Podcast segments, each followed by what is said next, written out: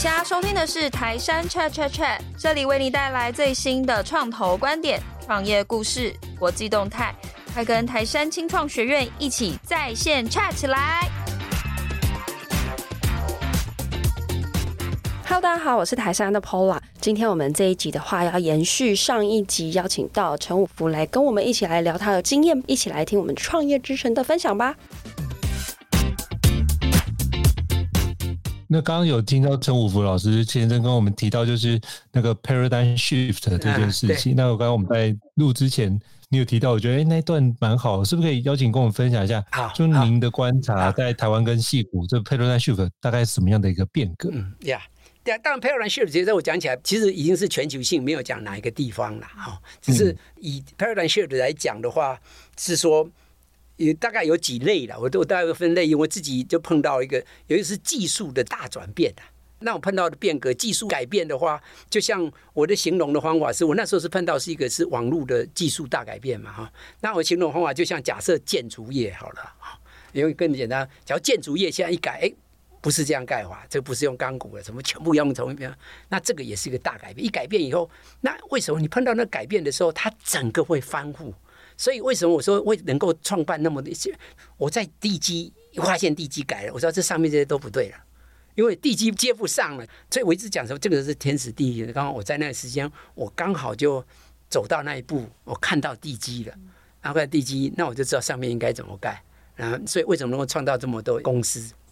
那当然，我走的路不像说，哎，你为什么不开一家公司全部做，你就一直在当？但这个就是讲，我是对创新有益，我并不想去管公司，所以我的兴趣真的是创新，创新。我一直这样讲，就是说，那大家回来说，一个小公司能力很有限，你要想多做，你可能就分散，什么都做不好。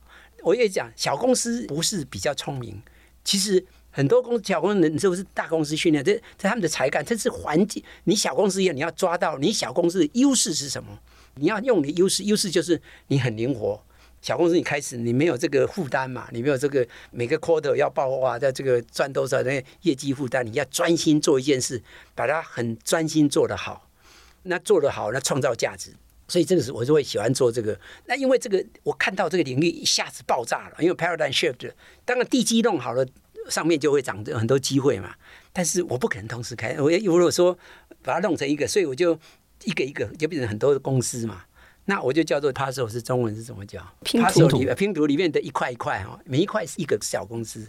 那才能够专心做那一块。但是小公司你做那一块，我就讲说，但是你要知道别块是怎么做的。要不然你拼不起来，嗯，对，所以这个东西就一个，但那每一个人小公司当然也普认就，哦，这一块是最重要，我是全世界的中心，大家都会跟我们配合。实际上不是这样，你要去配合全世界，所以你要知道这个大拼图是什么样，你那一块要自己该凸的就凸，该凹的要凹，真的，要不然你就放不上去，没有办法跟大家合作了。那所以我这样就这个想法，那我就 start up 一个一个哈。其实有一阵子我是同时，你知道，因为在戏股的时候有一阵，我是当时是做五个公司的 CEO。哦，同时间，嗯，同时，因为那时候没有办法，因为就同时爆发在戏股。那因为在这个领域现在缺乏，现在当然我投资，我不会希望一个人去的。我们投资觉得你 你要当一个 CEO，因为二十四小时就你还怎么可能？所以这是跟这时间点有关，不是我说我能干的时候，就那个时间就像很缺乏嘛。这样刚好有些经验很缺乏，他急的需要这些，所以我是一个礼拜一天一家公司嘛哈，那一家公司去，但是我就跟他讲说，那你这样你怎么能专心做什么？但我又讲说，我做的这五家是拼图拼在一起的，嗯，其实我们本来在做一家，就知道他周遭要做什么，要知道，我才跟，所以我觉得是在某方面它是相辅相成的。那每一家有专心在做到那一块，那我跟他也大概知道边缘就是该怎么样这样，自从这个我是有帮助的了。那所以就是我想人就是不讲新创就要走路这个，在做的时候不能够凭空做，你要考虑这个，你不要想你能，你是真的大家都来配合你，终究你要去配合这个，要注意这个往前走的路，那就继续配合。那所以这个是在新创，那这现在很多新创，我现在在在台湾的新创哦，这个还有一个我跟西谷不太一样的说，因为台湾这个新创就是它的环境不好，就我刚刚讲过的文化。管理 eco 这个投资者也很少啊，投资者又短视啊，这逼得新创也不敢写出一个大的计划，计划就写的很小，因为你只能筹到一百万台币的话，你怎么敢写一个计划要一百万美金呢？嗯，那都就逼这个是整个这个 ecosystem 造成他写的就很简单很短，那能做的很事情很少，所以就而且台湾我回来我那时候看说，我一发现很奇怪，台湾的公司都不会倒的。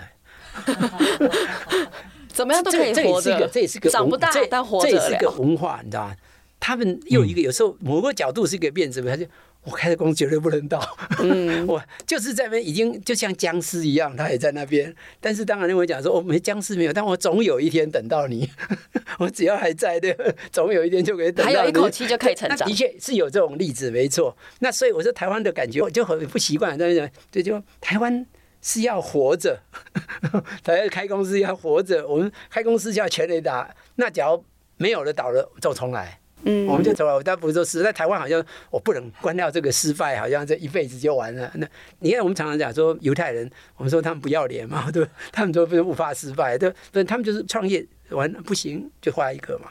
在美国是比较专业，我说投这个资金就是要把这件做起来，做不起来的，好认了，再来起，赶快转型，不要在那边拖着，因为你的才干其实可能是更重要。你如果因为在那边拖着啊，可能是浪费这个人才。所以你会讲的这些事情，其实跟文化背景也有关，这个生态，而不是说台湾的人能干不敢干，能？那台湾人为什么去了美国就变了？或者去了，但所以表不是人本质的问题嘛？是文化的差异，文化环境这个会造成。那这个当然有一些文化本来就没有不想改，也不见得那么改。那那有一些这种很基础的东西，是其实是政府要来帮忙才使得上力。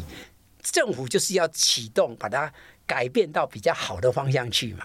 那这个就是，当然有个建议，有很多能不能做不做到？就是政府要去，这这个就是变一个政府的能够啊，因为怎么讲？你政府其实是个蛮大，真的在最上面怎么可能干到都懂的？所以在讲这政府足够，其实上面是有德哈，那底下中间这一层要有才，那当然就你德的人能不能找到对的才？假如财不对，那就完了嘛。那那那这个就是国家的命运了嘛。以台湾来讲，台湾现在真的对我来讲，在美国后来已经是一个奇迹，在经济上，在世界上是一个奇迹。你想台湾在几十年是怎么样？现在已经是奇迹。但奇迹就这样，你也不可能。就像我都常常用比喻，就是我们把国家比喻做公司的哈。那台湾也在这世界里面的一个公司，它不是大到说什么都要做嘛。你这个公司你要。把它做强做好几家，其实通通常是会抓几样重点哦，那就好。不要想说我每样都做的最强嘛，那这个是也是有这没有这政治，就应该是世界大家合作嘛。你做这边，我做这边合作，大家会享受最好。我觉得现在会有什么 inflation，也是大家在分裂嘛。分裂的话，你做了我再做，你再做，那当然就效率就降低了嘛。那怎么会？啊，但这个有什么？一谈就是，我就觉得这个政治问题哦。造成我们这些做科技、做这个商业彼此都会被他扯进去。嗯，我们这本来我们不需要谈这些，但是这样明显，我们在投资公有地方，哎哎，你只要是做做这个东西，可能你是要卖给中国，还是要卖给大美国？对，那你你美你开中国人要公司要动在哪里？美国，假如你两边都要卖，你公司要放在哪里？要怎么去猜？真的是很无聊嘛，但但而且浪费很多东西嘛。但现在就是地缘政治的，没办法，对，没办法，都必须考量了。对，所以没办法，我所以说说，我就我们就谈这个，常常会被就会提及的，好像说我想谈政治，不是，我根本不想谈这个。从商业面来看，商业面看的话，就逼得不得不提。提是说你要注意这些人，譬如说现在什么 ARM 上市嘛，哈，安按摩你知道，上市让我家红的不得了，但是 ARM 现在越收越贵，你知道吗？因为他他现在垄断嘛，垄断就收，他本来只收那个 ARM 那个 chip 的 royalty，他说要收终端产品，你 ARM 只要放在做了一个汽车的，收汽车的百分比，所以大家很火啊，那个很火就开始，现在又又一派叫做 RISC-V 啊，RISC-V 另外一个技术，你有没有听过？因为那个其实是。中国发展的最强最多，因为中国就也是一样，中国怕这个 ARM 不给他用的，这个不给他用，他不做怎么办嘛？那就 RISC-V 现在也，那他 RISC-V 比较 open platform，我也不不能讲的，他讲的不不是是 open 的大东西，可能大家可以用。我最近我要回来之前，就在美国就有一家做那那个就是 ARM 的一个技术投资出来开一家公司做 RISC-V，在 Cupertino 加州嘛，Cupertino 做我去学习了，我去了解一下哦，他这个整个 RISC-V 过程。他在美国啊，他跟我讲就这现在中国大陆在贡献最大，他就讲说啊，我们要把公司搬到瑞士去了。他放在美国，到时候美国说不能出口，对对对，那 就就这个这个莫名其妙这样子搞，那那他就先搬到欧洲去，现在欧洲还还没有被他管。那前几天我还听到美国已经开始讲说，哎，我们要做 RISC-V，他只要听到中国做什么，我也要做，我不能输他。不会，我们就回到在刚刚在讲什么，我们也会回到主题来来。但这个其实也有这种敏感度需要，所以这样不是因为我要讲政治，这个要知道，这个就讲这地、嗯、这个东西的环境。大家可能都很难去做 infrastructure 的东西，因为可能投了几率就变成说他可能打了底，但是被别人去收割。OK，那怎么去？有一个培养长期思维这个状态，就可以邀请陈武先生。这 OK，就回到这 infrastructure，这因为有有几个因为 infrastructure 其实是最难，其实大部分的 startup 都没有能力做这个，因为它需要，因为 infrastructure 的本身哦，尤其是在这底层的，你要呈现价值，你做完以后它并不是真正有价值，所以价值要最后有终端用的，所以你弄的 infrastructure，你要把上面要加一个例子。就像我们举一个例子比较容易了解，就 Intel 做那个 CPU 了，对，刚开始你去做 CPU，你做出 CPU 来要怎么样？谁能用？那一定要拿你的 CPU 把它做的 PC，做完 PC 以后，然后该该开始有个标准，有 software 卖了，那 CPU 才有价值。所以你是个小公司，你如果是只在做新的一个东西放在那边，你要做到给人家可以用。时间非常投，嗯、你你想那个 OpenAI 是投了多少钱下去？你知道？数百亿哦，对，但是一百亿美金还在投，对，那那是在投入，而是 non-profit，嗯，人家能这样做，他但所以就你们台湾，我是认为啊，一个国家我们不可能有那么多资源，所以我们要选择，不要想什么都做，那就是。我们的半导体这已经很强很强，其实台湾的这个高贸很强，说等我们保持住，做已经差不多可以吃很多。当然现在当然我们我们不能够只靠这个嘛，我们要群山嘛，不能这样。那我就再找一个来发，现在就讲我们讲说像生技方面，其实其实是有机会的，然后发展另外一个产业出来哈。但是你也不要想说哦，你要听到什么，我都要什么从你去 LLM 的你去做，或者你去做这个 AI 的 infrastructure。你要做到，因为 AI infrastructure，你知道，他做现在人家做好了，做过了，你再做其实会相对应该至少是比较容易一点。但是我觉得美国这厉害，他那投入的就是他根本就从没有的时候，那个投入是很大，在研究那种什么东西，那投入很大，根本不知道会有没有结果。那台湾究竟有没有多少资源？能够去做这些，其实即使是大陆也一样。大陆过去，他们当显然他们看也是没钱呐、啊。我我我不是他，当然他都是抓人家的结果，赶快上面加嘛，嗯、加就马上算到价值出来。嗯、那那当然，当你公司变到要最强国开始，你就要考虑在某东西你就要去，但你就要投入去做。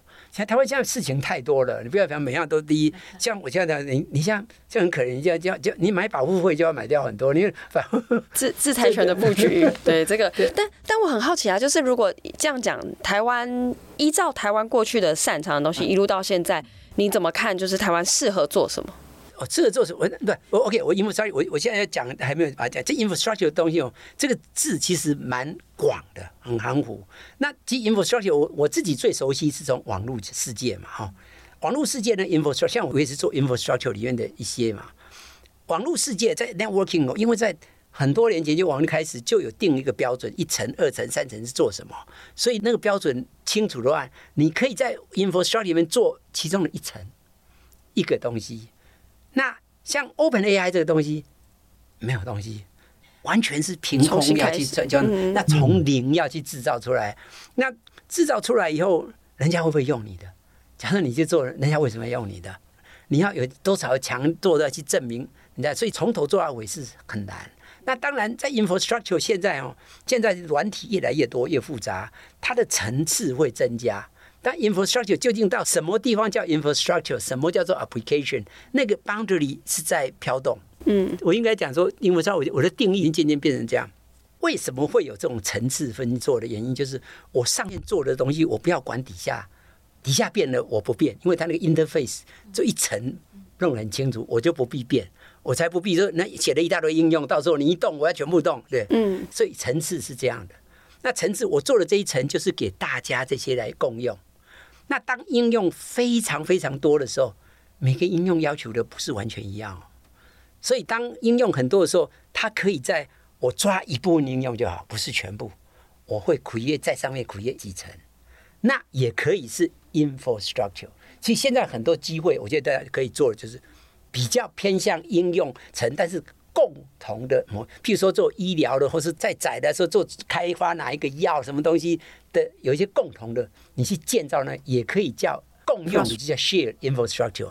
那不是在最底层，像 OS，我像 OS，你说我现在再去写 OS，那是 infrastructure，但你现在再去写一个 OS，你要有多大能力呢？同样，大陆因为没有选择那个不给他用那个 iOS，他就要去写写一个啊。嗯。但你说一般，你去写一个都不太。所以我现在定讲萤幕出来之后，所以不是说台湾都不能做，你要人人力的，我想应该是台湾的比较强。再回来看，是不是硬件、半导体从零件，所以所以它应该从这边长出来会比较是。也从 hardware 从或者现在台湾的 semiconductor 也是全世界注视到。其实所以这个行业才在这边台湾的中心可以吸引一些。我觉得这是一块一个继续保住第一，这是第一个要保住。那再来就是在上层就再加一点，我们也不叫 firmware，就是从硬件到 firmware 之中，文嘛叫什么叫韧件还是什么？搞不清楚。韧件，韧件，然后搞不清楚。呃，firmware 也就是把这个硬件把它。加一些功能，把它弄起来以后，把它包起来，呃，能够比较对上面来用比较容易，也就是一层一层的这样加啦。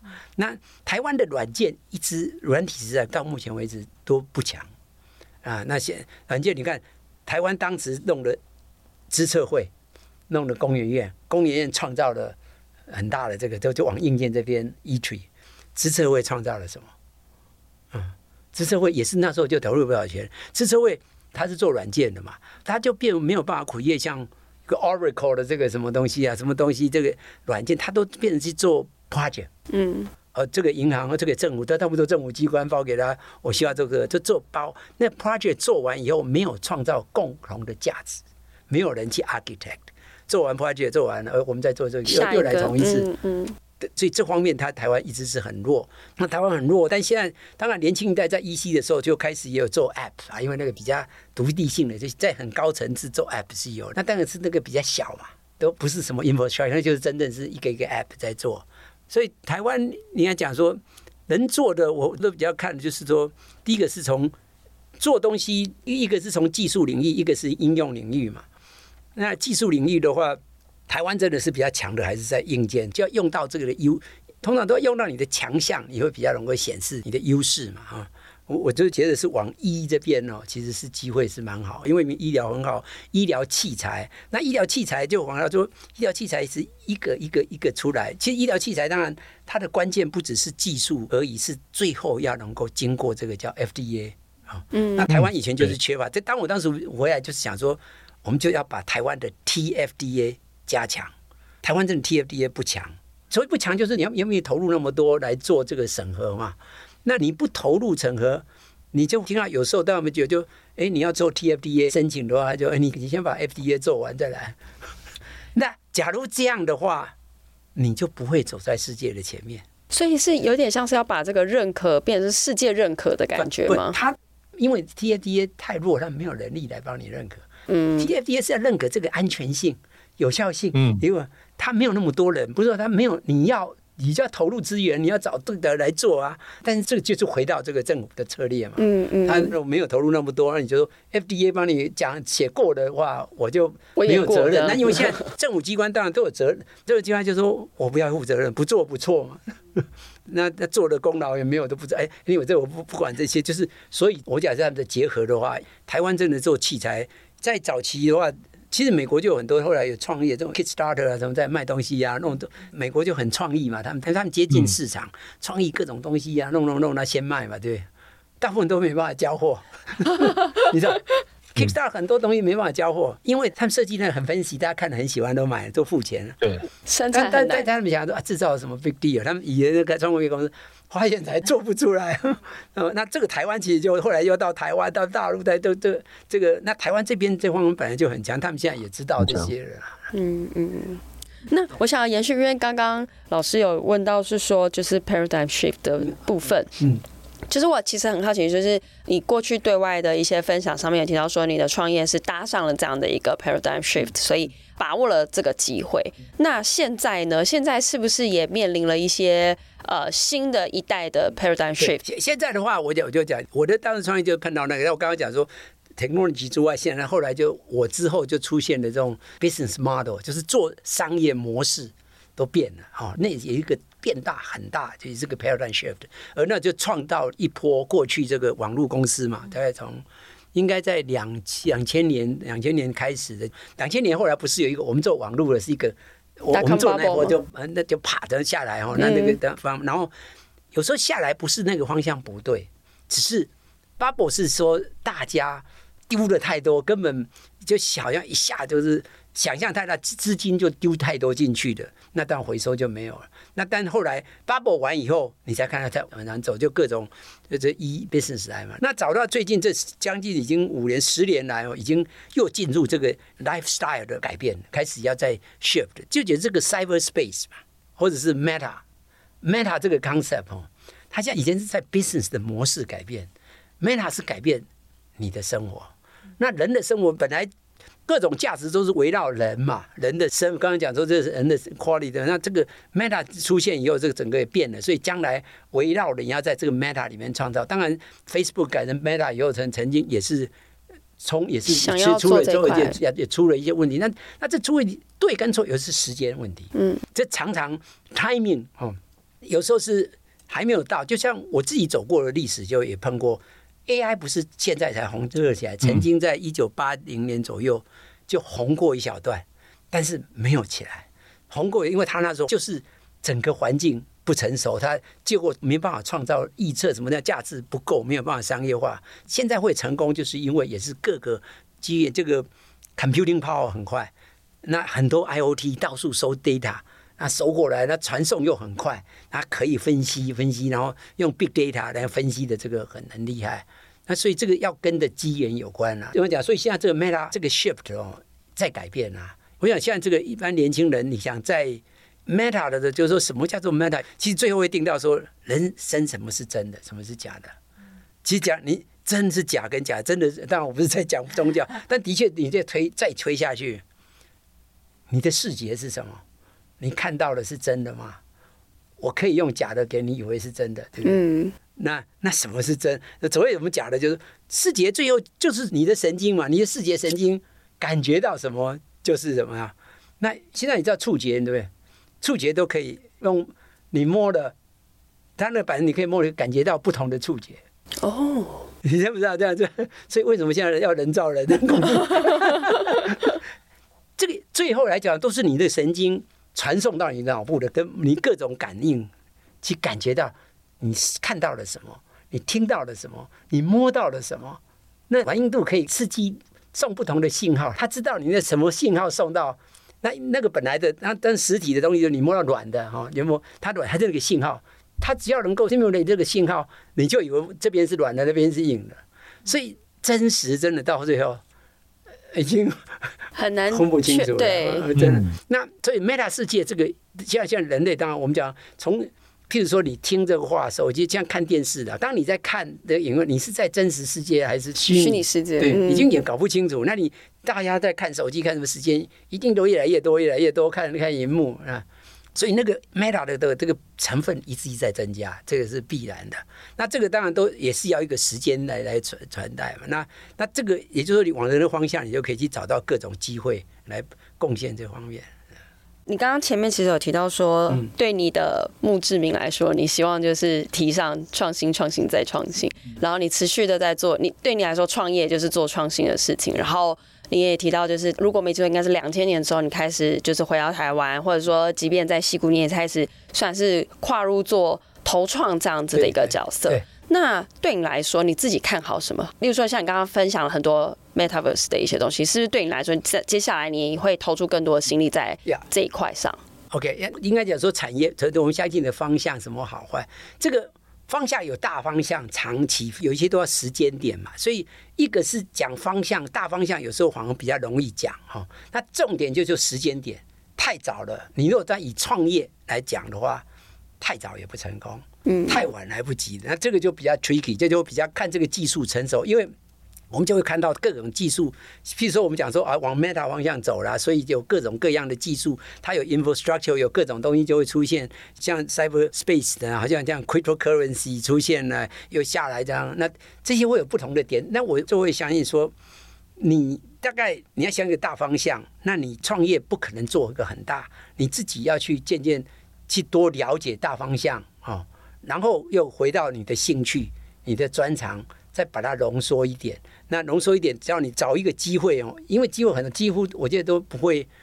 我如果说大方向来讲，说你不管你现在创业，基本上都要想办法用到 AI。那真正大部分的创业可能不是 create AI 本身，是打 AI 当工具。你是 create 一个应用，用 AI 应用就很多。比如说你要你个很窄的一个，因为这个很窄，就可能我们现在的台湾，我们的想法就是市场要想的是全世界。那所以。你应用不要想的太广，因因为台台湾你会想说啊，我只卖台湾的话，我如果只做这个，能卖几个？但是现在你要竞争的话，你竞争是要全世界竞争，因为你可以讲说啊，我不要跟全世界竞争太累，我们不知道他们在哪里，你不跟他竞争，他会跟你竞争，嗯，这个是你没有选择。我我又回到一讲，你要想这个是一个地球村的，你不来他会来，网络。随时都可以出现到你这边。当然，网络也是个工具，不是说有网络，外国人就会买你。你还是要去做，他看得到。你上网络，人家不见会在看。但所以讲，应该以创业角度，应该想成都瞄准全世界市场。当然，那个是因为你第一步，当然不见得说我第一步就要卖到全世界。但是你要考虑有这个市场是够大的，而且创业我们都讲是，我好像都讲，我们说做深而不是做宽。嗯，因为你小公司做宽很难。资源很花钱，嗯、然后很耗时间。对，那你你做宽，你那不能干吗？别人也很能干。你要考虑说，不是只有你聪明能干，你要什么样都好，很难。你把一样好，比如说我自己讲讲，我不是我们班上念书最好的，我也不是什么最聪明。说实在，那但是有是区别是在专注。刚刚你选的这个，你专注，那你那一块你就比人家强。那你一宽的话就很难，那是大公司的事。你先变强，你再来变大。来变广，那所以是应该讲，你就找一个方向。好，那究竟在哪一个领域，就看你们。那现在如果说大以技术的大方向，当然 AI，AI，当然 AI，我讲它是比较是一个工具，你不是去创再创造新的 AI 技术，不是说不可以，那个但很少数，你真的就要很专业去弄。那 AI 另外一个是新材料，那新材料这个也是要蛮有专业，但是新材料会一直出现。那新材料为什么今现在才开始出现？当然也是这个其实跟其他科技、跟 AI、computing，其实。计算机哦，计算力这些哦都有关。现在机会真的是非常的，我几乎为什么没有讲说，你看哪一个是好？那当然可以分析。就第一个要看你为什么，你对什么有兴趣，你有这个选择了。我们以前没有。那当然再来回来就要看你在这个环境下，这个环境能够 support 比较容易的是什么样，有用到这个环境的强，要不然你就做很辛苦，你要自己去创造嘛。那台湾我就讲说，应该如果跟有硬件有一点关哈，嗯，那用用那个强项会比较容易。那譬如说像台湾制造方面什么都有，那你在台湾真的在高层次的这 infrastructure 那软体的架构哦，能力比较弱，你知道？因为过去就没有这些经验的人。如果以台湾整个国家现在在发展的，比如说 EV 嘛哈，就电动车，嗯，但它电动车台湾发展也不是最 critical 的东西，它只是在产业里面一个角色嘛，在在在在角角色。那台湾你说要做起原始开创最先进，我觉得台湾以这个国家国力哦，大概值不值得的，可能不是好的投资，可能还没有办法，也许再大一点，或者是你找一个比较窄的啦。要要不然，我觉得是台湾这个，这我倒觉得台湾的问题比较大，会回到这个投资的这个 ecosystem，投资家不愿意投，投早期投资的是要懂得这个领域的，嗯。但是大部分的投资都是财务来分析，对对对，他才不是说财务没有用，但是不同的阶段分析。你今天都没有东西，你叫财务来分析，那你说啊，你做 financial projections，我做弄给你看，很好看，你相信吗？那你没办法去问。那所以这个是要在那个行业，他做他的判断没有绝对对，但是他在行业判断会比较好。这个是环境要改，这里要做是政府这样去推动。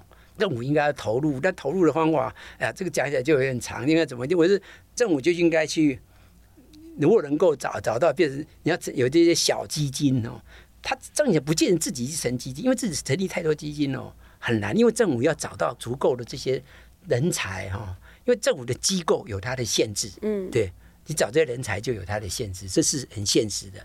所以政府是应该站在辅助帮忙，你怎么能够吸引？其实我刚刚讲说，我创业再来叫投创那块哦。要带这些哦，其实那个是很辛苦。那以投资的角度，其实不并不是很好，太累太累。而而且投资不见得会好，而且我就发现这投创在美国可能还好，因为那些创业人背景而且找都比较容易。在台湾其实做这个是很吃力，那所以这个东西，但是需要就变成政府要只能吸引那些创业成功的，愿意来贡献来帮忙台湾，真的是这样，要不然那个东西。你早期投下去很辛苦，要带他，又资金一定很小，因为早期嘛，那你没有多少钱，你能干什么？那你够帮他下一次要找钱的时候，台湾的 VC 又没钱，又不承认你的价值，都是在做苦工。所以这种苦工的话，变成是台湾要把政府要希望把它弄起来，就要去做这块，来鼓励吸引这些人来做。那要不然在台台湾创业，其实。我相对来讲，当然我讲说台湾，哎，你假如能去美国创业，去美国创业，嗯，那当然你在这边就会比较辛苦，要走台湾路。那当然也不是说绝对就不行，他当然就你知道台湾上市短一点，那你的就就可能就没办法一下做那么大的，反而是要要一步一步来了解。这样听起来感觉应该就是有更多。呃，创业有成的创业家们，他们在愿意来对愿意投入做投资这件事情。对，但这在戏骨其实比较多，在台湾又回到，我不是在批评哦，台湾这个这个阶级这个好像身份好像很重要，所以这些成功的好像是多次变成大佬，他可以给你钱，你叫他再来带跟你聊这个比较，我想你们知道就很很很就这个就是背景嘛，一开始我不知道对错嘛，但是在戏骨人家都。我们觉得就创业很喜欢啊，只要谈创业都来。那你可以看到，当然如果像这种文化的戏骨呢，那些即使是像人杰森啊黄，你不会觉得他是什么 高高在上的，你你会不会觉得他他或者是即使是这这些什么什么评论？这为什么在戏骨我们讲说不要叫 title，我就回来这边讲，嗯，不然不要讲 title。抬头拉开，人家那边都是叫 first name。嗯，那你千万不会记住这 Jensen Huang，你不会叫说，哎、欸，这这个 Chairman Huang 几乎就是叫 Jensen 就 Jensen。对，我有记得你刚刚提醒我不可以叫你哥，不要拉开距离。对啊，这这真的是我觉得是那个是环境文化，都我都你要改变没有那么容易了，要不然戏骨也没有像今天矽谷。那那只是这种要改变文化最长啊。法规政府要决心也是慢慢改的，因为它改也要小，它有一个程序嘛，哈。那这 ecosystem 政府也应该要投入，愿意知道这个，相信什么，应该投入来把它慢慢慢慢改变。大概这样是这样。那最后我也想要请教陈武先生，那是不是可以邀请给对于新创有兴趣的听众一些建议跟勉励呢？啊。OK，这这新创当然我自己很喜欢新创，所以我当然是会说很希望大家来加入新创。但再反过来讲，其实每一件事不是每一个人都适应的吧？那你这样要回到做新创啊，它也是有它的辛苦嘛。那新创其实它是一个。因为说新创的话，你开始你要进入，当然有兴趣，你要，而且新创通常要有，你可能要像我就说，你真的要去创业的时候，我常常会我们公司都跟员工讲，那如果我们找到钱要开始，我们开一个晚餐费，就我们叫 farewell party。就跟你的家人说再见。创业就要这样，就这样投入一段嘛，先先借用一段，然后好好 好好的把公司就是我学起来学起来。每个加入新创的人都要有这个心理准备。哎我有 party 的新用法。那那那那再就是，其实真的在某一个角色不一样啦。那我我在新创过程是，我自己是会，你这一定会很孤独。你要做过程中，我我是觉得应该有个信仰会好一点，因为当人有孤独的时候，我有靠信仰。我不是这你要信什么不重要，你有一个信仰，你有一个寄托。当你孤独的时候，你能够熬过去的那个东西。因为在新创，所以说实在，我自己就这样走过这么多次。每一次都很辛苦的，不不可能的，其实每一次都有新的问题，那能够熬过来也是，那久了就会习惯。